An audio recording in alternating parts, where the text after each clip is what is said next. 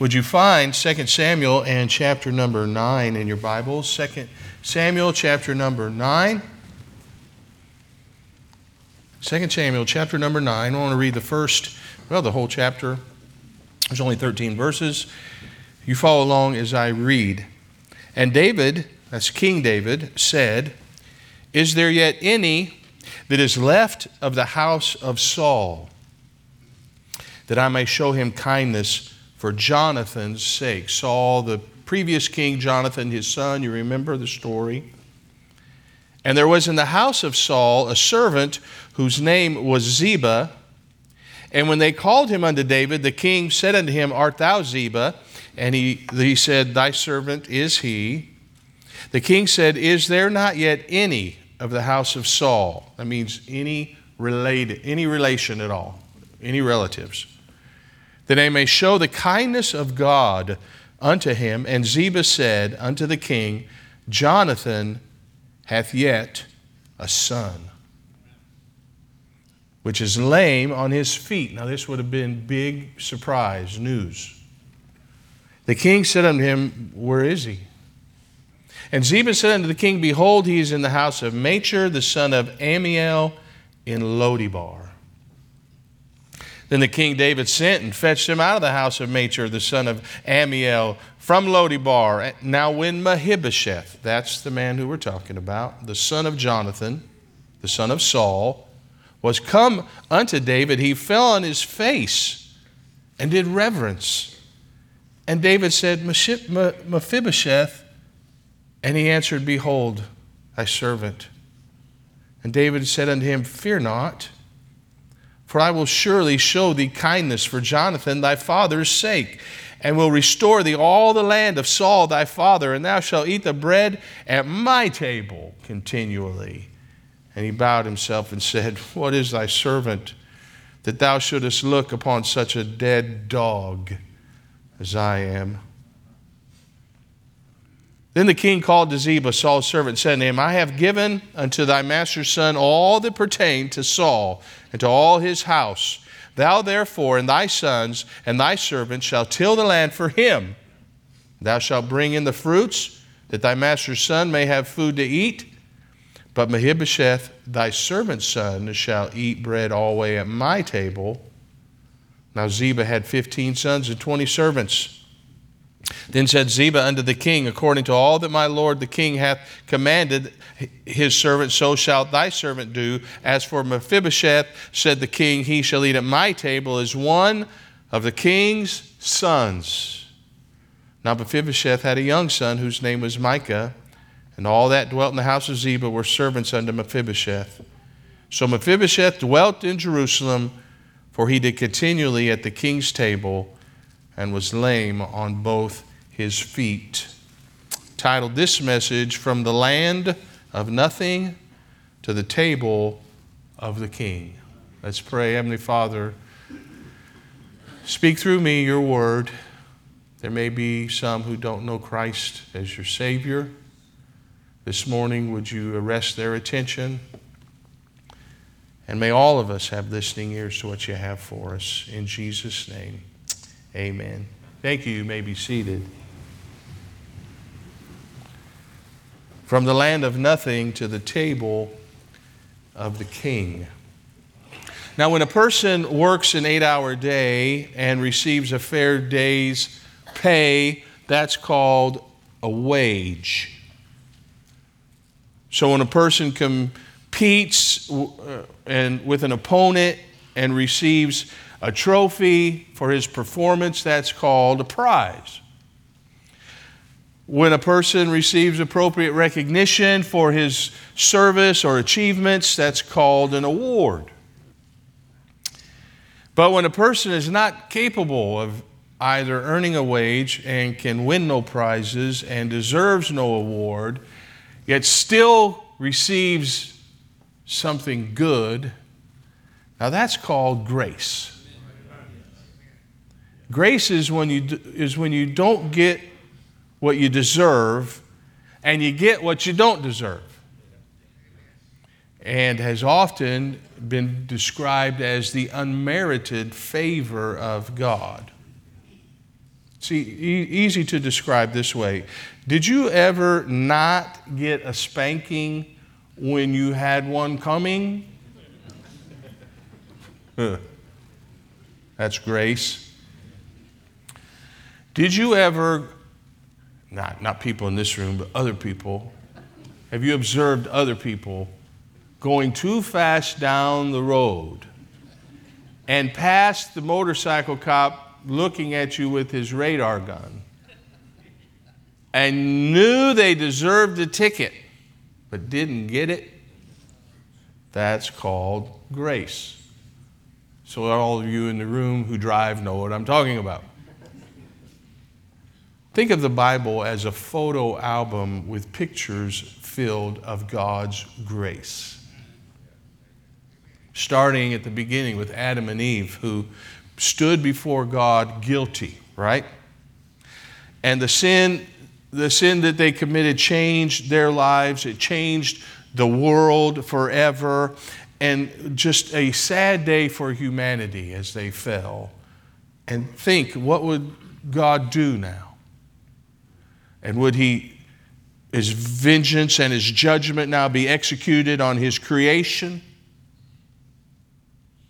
But yet, in an act that pictured for all of us the ultimate act of grace that was going to come, God killed the innocent to clothe the guilty for the first time, we're introduced to grace.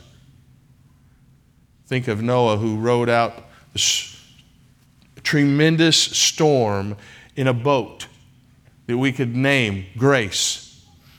And it wasn't his intellect or his ingenuity or his charisma, his personality that bought him a ticket on this boat. It was simply that God was showing man in the midst even of judgment, there is grace. Think of Abraham who placed his only son on this altar of sacrifice, and he's going to do what God asked him to do. He's going to take the life of his son. But God had something far greater in mind than the, than the Abraham would offer his son. God had in mind a picture of grace. Move to the New Testament and think of a man named Barabbas who sits in a prison cell, and the sentence had already been passed, and death by crucifixion was imminent. In fact, they're constructing his cross as he's peering out the bars, and only one word can describe what happened. When Barnabas or Barabbas walked away, totally free, and that's grace. What we read here in 2 Samuel 9 is this striking image of grace. And you see the setting here is this palace of King David. And can you just imagine in your mind's eye that this, this palace, this elaborate, wonderful palace, Gold and bronze fixtures are gleaming from the walls, and there's lofty wooden ceilings crowned each, spacious rooms.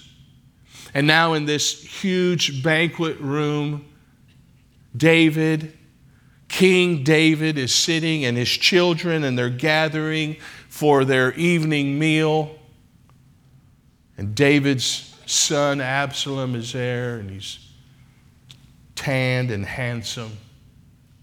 His beautiful daughter, Tamar, is there. All his children are present. And can you imagine that this call for this meal is, is given out? And David then he begins to scan the room to make sure all of the participants are there and ready to eat. But one figure is absent. And then in the distance, we can hear clump, scrape, clump, scrape. And this sound, it's filling the chamber that's echoing from the hall. And finally, the person appears at the door he slowly shuffles to his seat. Mephibosheth takes his seat. And think of this the tablecloth covers his twisted feet. And now the feast can begin. You know the story of David and King Saul's son, Jonathan. And they had this unique friendship during the reign of Saul. And in spite of the fact that Jonathan's dad, Saul, hated David, Jonathan loved him. They were, their hearts were bound together. In fact, it says in 1 Samuel 18 that the soul of Jonathan was knit with the soul of David, and Jonathan loved him as his own soul. And all the while that Saul tried to kill David, Jonathan did all he could to preserve his life and to intervene. After a period of time, Saul and Jonathan are both killed in battle against the Philistines. And now David has become king just over Judah in Hebron. Abner, who was one of Saul's captains, takes Ishbosheth, who was one of Saul's sons, and makes him king over Israel in this for a time divided kingdom. And these two armies, then they fight, and David eventually is victorious. And he reigns over all Israel now, and he reigns over all Israel for 33 years. At the time of Saul's death, you have to imagine that there's a lot of chaos and, and there's a lot of things going on and there's a lot of fear what's going to happen. And, and this grace of God starts to really take hold and starts to show us, we're starting to show this picture of God's grace.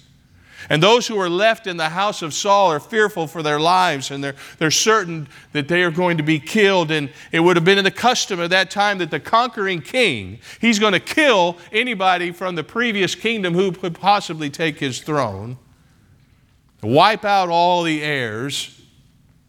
Jonathan had a boy. He had a five year old son named Mephibosheth. It was a boy that David didn't know. And in the confusion and the chaos that was going on, as it's, the news comes that Saul is dead and Jonathan is dead, the kingdom's in an uproar. What's going to happen? This Mephibosheth is grabbed up by this nurse. You can read about in chapter 4 and verse number 4. This nurse, in the confusion, grabs him and begins to run and falls. And she either falls and drops him or she falls on him. Whatever happens, he is from that point for the rest of his life. Notice it's put lame on his feet.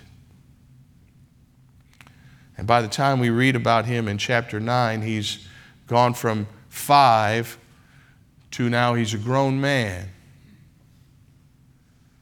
And he's found refuge all these years away from the kingdom and away from David in a place called Lodibar. I want to talk to you about that and what was going on at that time and just see a picture of God's grace. And hopefully you'll see, if you don't know Him, the grace that God has bestowed on you. First of all, this, I want you to see Mephibosheth's condition. His condition, the reason Mephibosheth is in the place he's in, where it says he's lame on his feet, is because as a result of another person's fall. Someone else fell, and Mephibosheth now is suffering the consequences. And when you think about it, isn't that just like what's happened to you and I, spiritually speaking? I am affected, you are affected by the fall of another in Romans chapter 5. Wherefore, as by one man sin entered the world, and death by sin, death passed upon all men, for all have sinned. Because of Adam's fall, you're a sinner. Because of Adam, every human that's ever been born was born into sin. You don't have to do any sin to be a sinner. You are a sinner by birth. You sin because you are a sinner. You don't sin to be a sinner. You're a sinner, therefore you sin. Because Adam fell, all then have been fallen. Now you say, Well, I know someone though, Brother Ted, and they are good. They do all good stuff and they're moral and they do good things and they help people and they're nice to cats. That's a really a good person when you think about it. Can I tell you? They're a sinner. But what about those who've sacrificed and done great things and been given their lives or risked their lives to, to help fellow man and to do good things and moral things and given, even literally given their lives to others? They're sinners. The Bible's clear. There is none good, no, not one. No one's good enough to make it heaven on their own. No one's good enough to get to God on their own. Our sin has made us fallen. We are fallen. We are sinners. We are fallen, man. No matter how good every now and then we may show ourselves, the goodness just shows the contrast. We're fallen. We're sinners. And our sin has affected us morally. By that I mean I can't be what I want to be because I'm sinful. It's affected us physically because we're all going to die. And it's also affected us spiritually. It's separated us from God. This fall, Adam's fall, has made me a sinner and you born a sinner. Not only that, think of, think of Mephibosheth, who's, this, who's lame. He's unable to help himself, helpless. Think of that. Think of that spiritually. How does a person help himself spiritually? How does a person who's fallen help himself? Brother Ted, cannot a person just, if I go to church every day, if I go to church all the time, cannot my sins be forgiven? Can I not do enough good things for God to see that I'm trying and be right then with God? Can I not read my Bible over and over? How about if I get baptized so much I'm pruny? If I join the church, if I follow a list of things, if I memorize all the catechisms and all the verses, is not somehow God then going to say, now I'm good enough? The truth is, there's nothing a person. You're helpless. You can't help yourself. There's nothing you can do for yourself because you're helpless, but there is one who did what you can't do for yourself. And he bridged that gulf between you and God not by works of righteousness which we have done, but according to his mercy, he saved us. Can you picture Mephibosheth living in Lodabar, always, every day, fearing judgment, fearing for his life, never knowing when his hiding place might be discovered? Never knowing when the King David might call for him, where they finally find there is one of Saul's heirs yet alive. And my identity is going to be known. And always in the back of his mind, wondering at any moment I'm going to be found out and my life is going to be over. And that impending judgment always over him like a cloud. Somebody's going to find me out here and they're going to realize who I am and my life is going to be over. It's like living under this cloud of judgment sadly to say, there's a lot of people who live their whole lives wondering, thinking at any moment, God is just waiting to pounce on me and flick me off this earth. God's just waiting to pour his judgment on me. God is just waiting to wipe me off the earth. And while it is true there is judgment for those who don't know him, if you don't know him, the Bible says you are condemned already. You're condemned already. If you don't know Christ, for sure, judgment is waits. In fact, the Bible says it is appointed unto man once to die, and after this, there's judgment. There's no escaping. There's no hiding. Somebody, it's like you're not going to be found. You're going to be found. It's awaiting. There's no avoiding. But you can't read Scripture and get the idea that this is what God has been waiting for the time when he can finally judge you. That's not the case at all. You remember the story of the prodigal, and even if you don't know much about the Bible, that's familiar, that concept. The prodigal ran away from home. He took his money and he ran and he went and wasted it. And he got out there and enjoyed himself until it was gone and he was eating with pigs. And he finally, the Bible says, came to his senses and he headed home. And you know all the way home what he was wondering? How bad is my punishment going to be? How bad is it going to be? I'm reminded, you know, when I was in school, it was different. A lot of things were different. One was this we got a report card, and it weren't online. You had to carry it home. It's like carrying your own death sentence home and handing it to your parents. And they had to sign it. You remember that? They had to sign that they actually looked at it. And I knew my penmanship wasn't good enough to write Hannah Inman. No. So I know the feeling that the prodigal must have had as he trudges home, knowing he's blown it.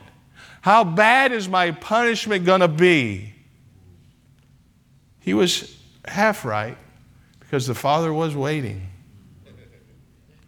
but not to punish. It was grace. And he received him, the Bible says, not as a servant, but as a son. Did you know what Lodibar means? This, this little hideaway, this place in the middle of nowhere. Here's what it means no pasture or land of nothing. In other words, this was not where you go vacation. This was not like some garden spot, some vacation paradise. This was an obscure, barren, good place to hide, but a depressing place to live. And this is where he found he could hide out from David and from possible judgment or execution.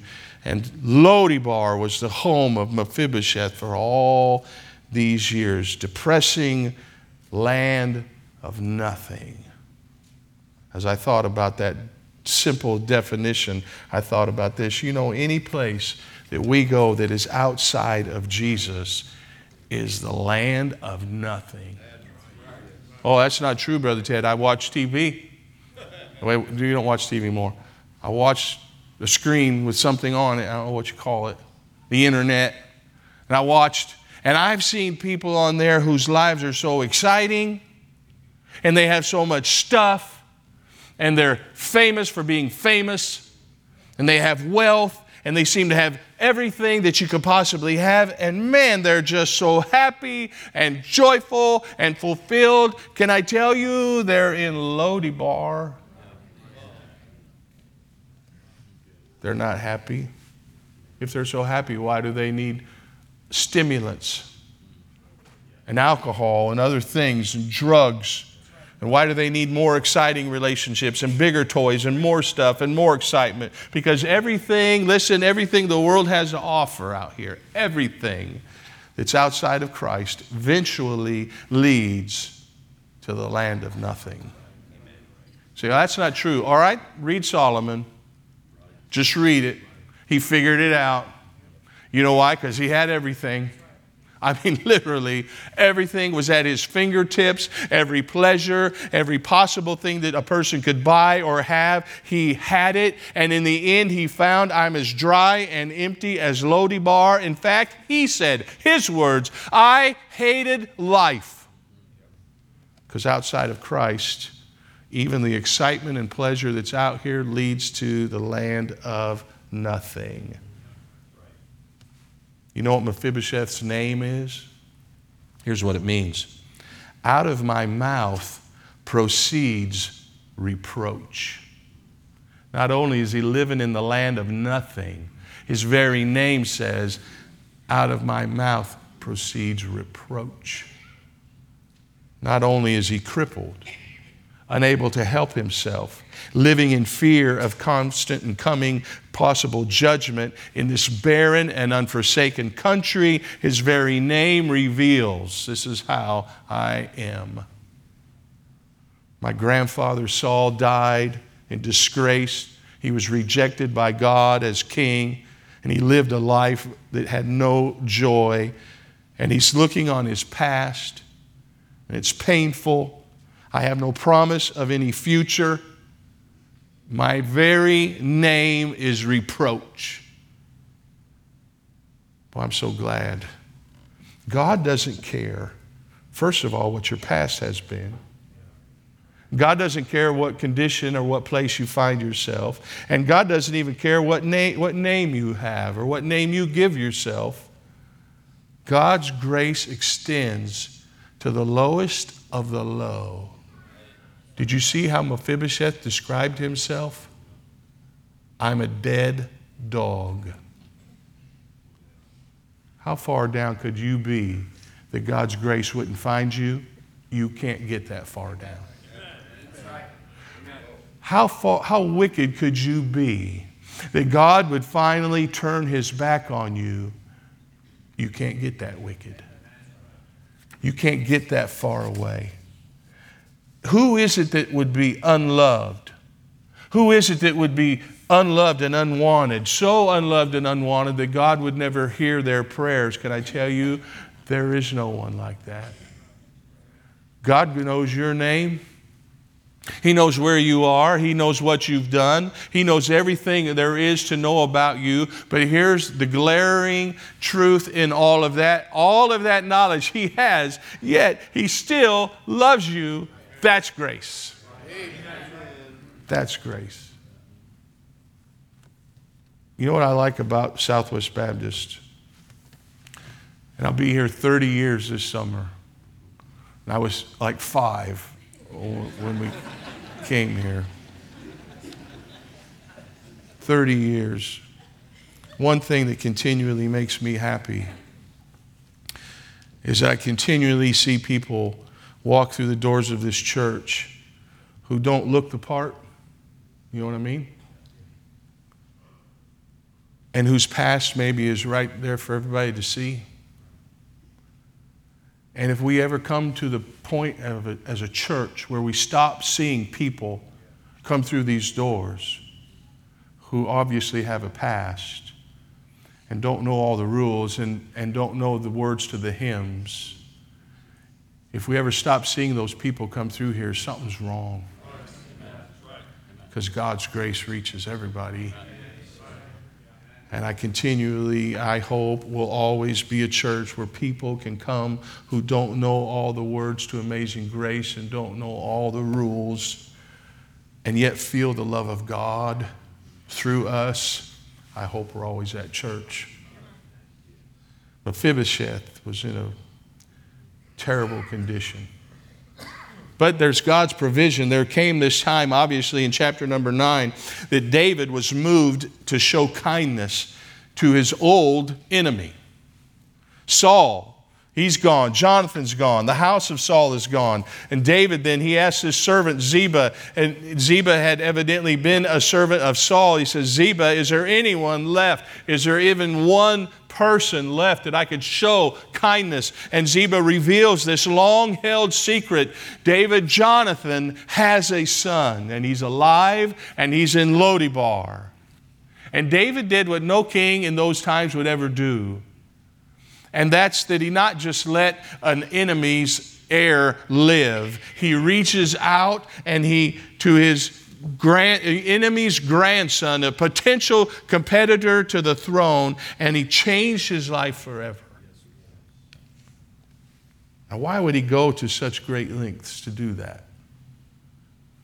Two reasons. One is his love. He loved Jonathan.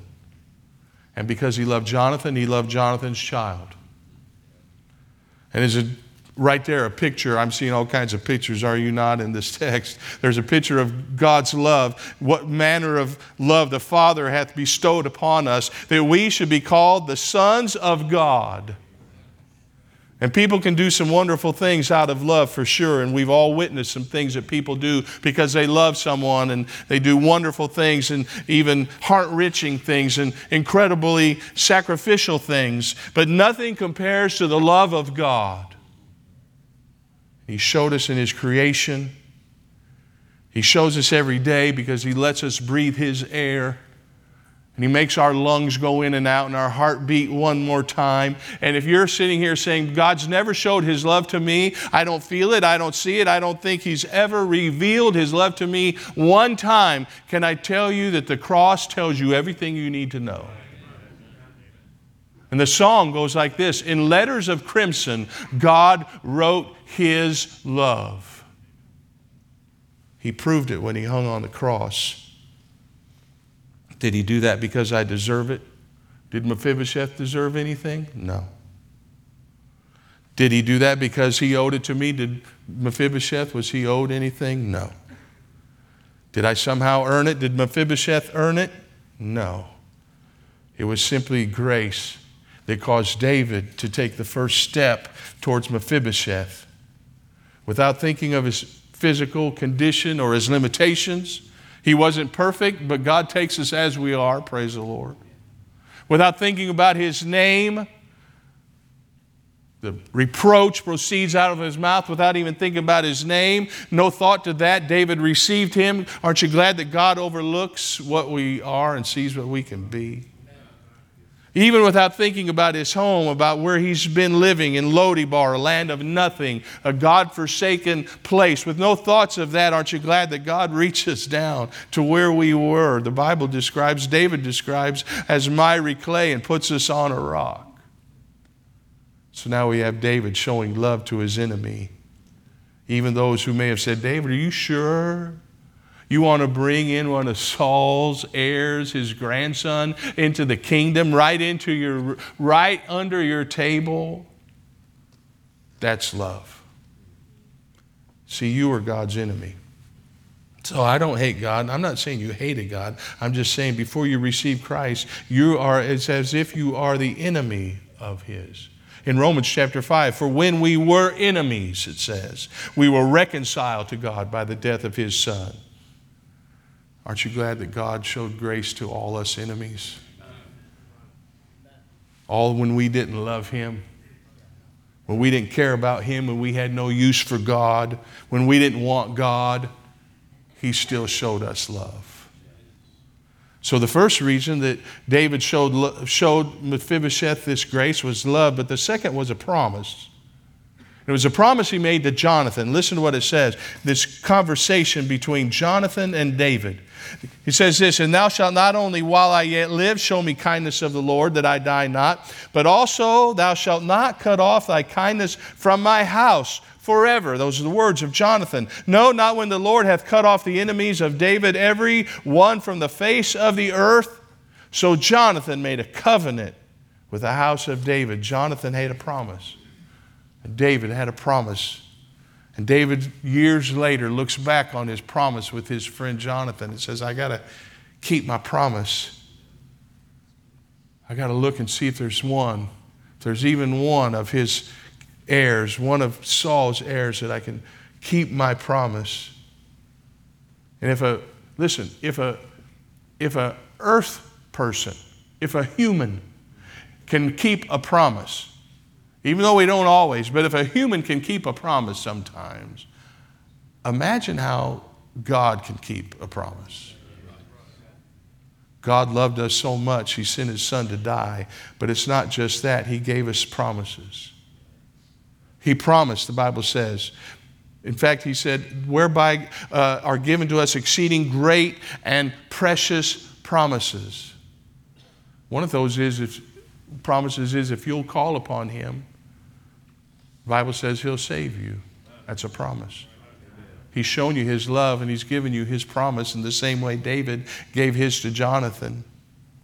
So now David sends to Lodebar with instructions to bring Mephibosheth to his palace. I have a feeling when Mephibosheth opened the door, and there stood all these servants and soldiers of David, he knew the jig was up. I got a, had a good run. I hid for a long time, but it's over now. Hey, are you Mephibosheth? That's me. Come with us. They loaded him up and brought him to the king's palace, ushered him in as he walks on a crutch, no doubt, and dragging his crippled feet. What would the king say? What would the king do? How bad of a death will I die? Maybe a servant if I'm lucky. Nope, you're a son. You're going to eat at my table like one of my own. Adopted into a new family, received into a new home, received his inheritance, sitting at the king's table. And can I tell you, all of those things apply to you. You can be adopted into a new family. You can be received into a new home, into an inheritance that's incorruptible, and you can be seated at his table. One writer wrote it this way Faster than you can say Mephibosheth twice, he gets promoted from Lodebar to the king's table. Goodbye, obscurity. Hello, royalty and reality. Note that David could have sent money to Lodebar.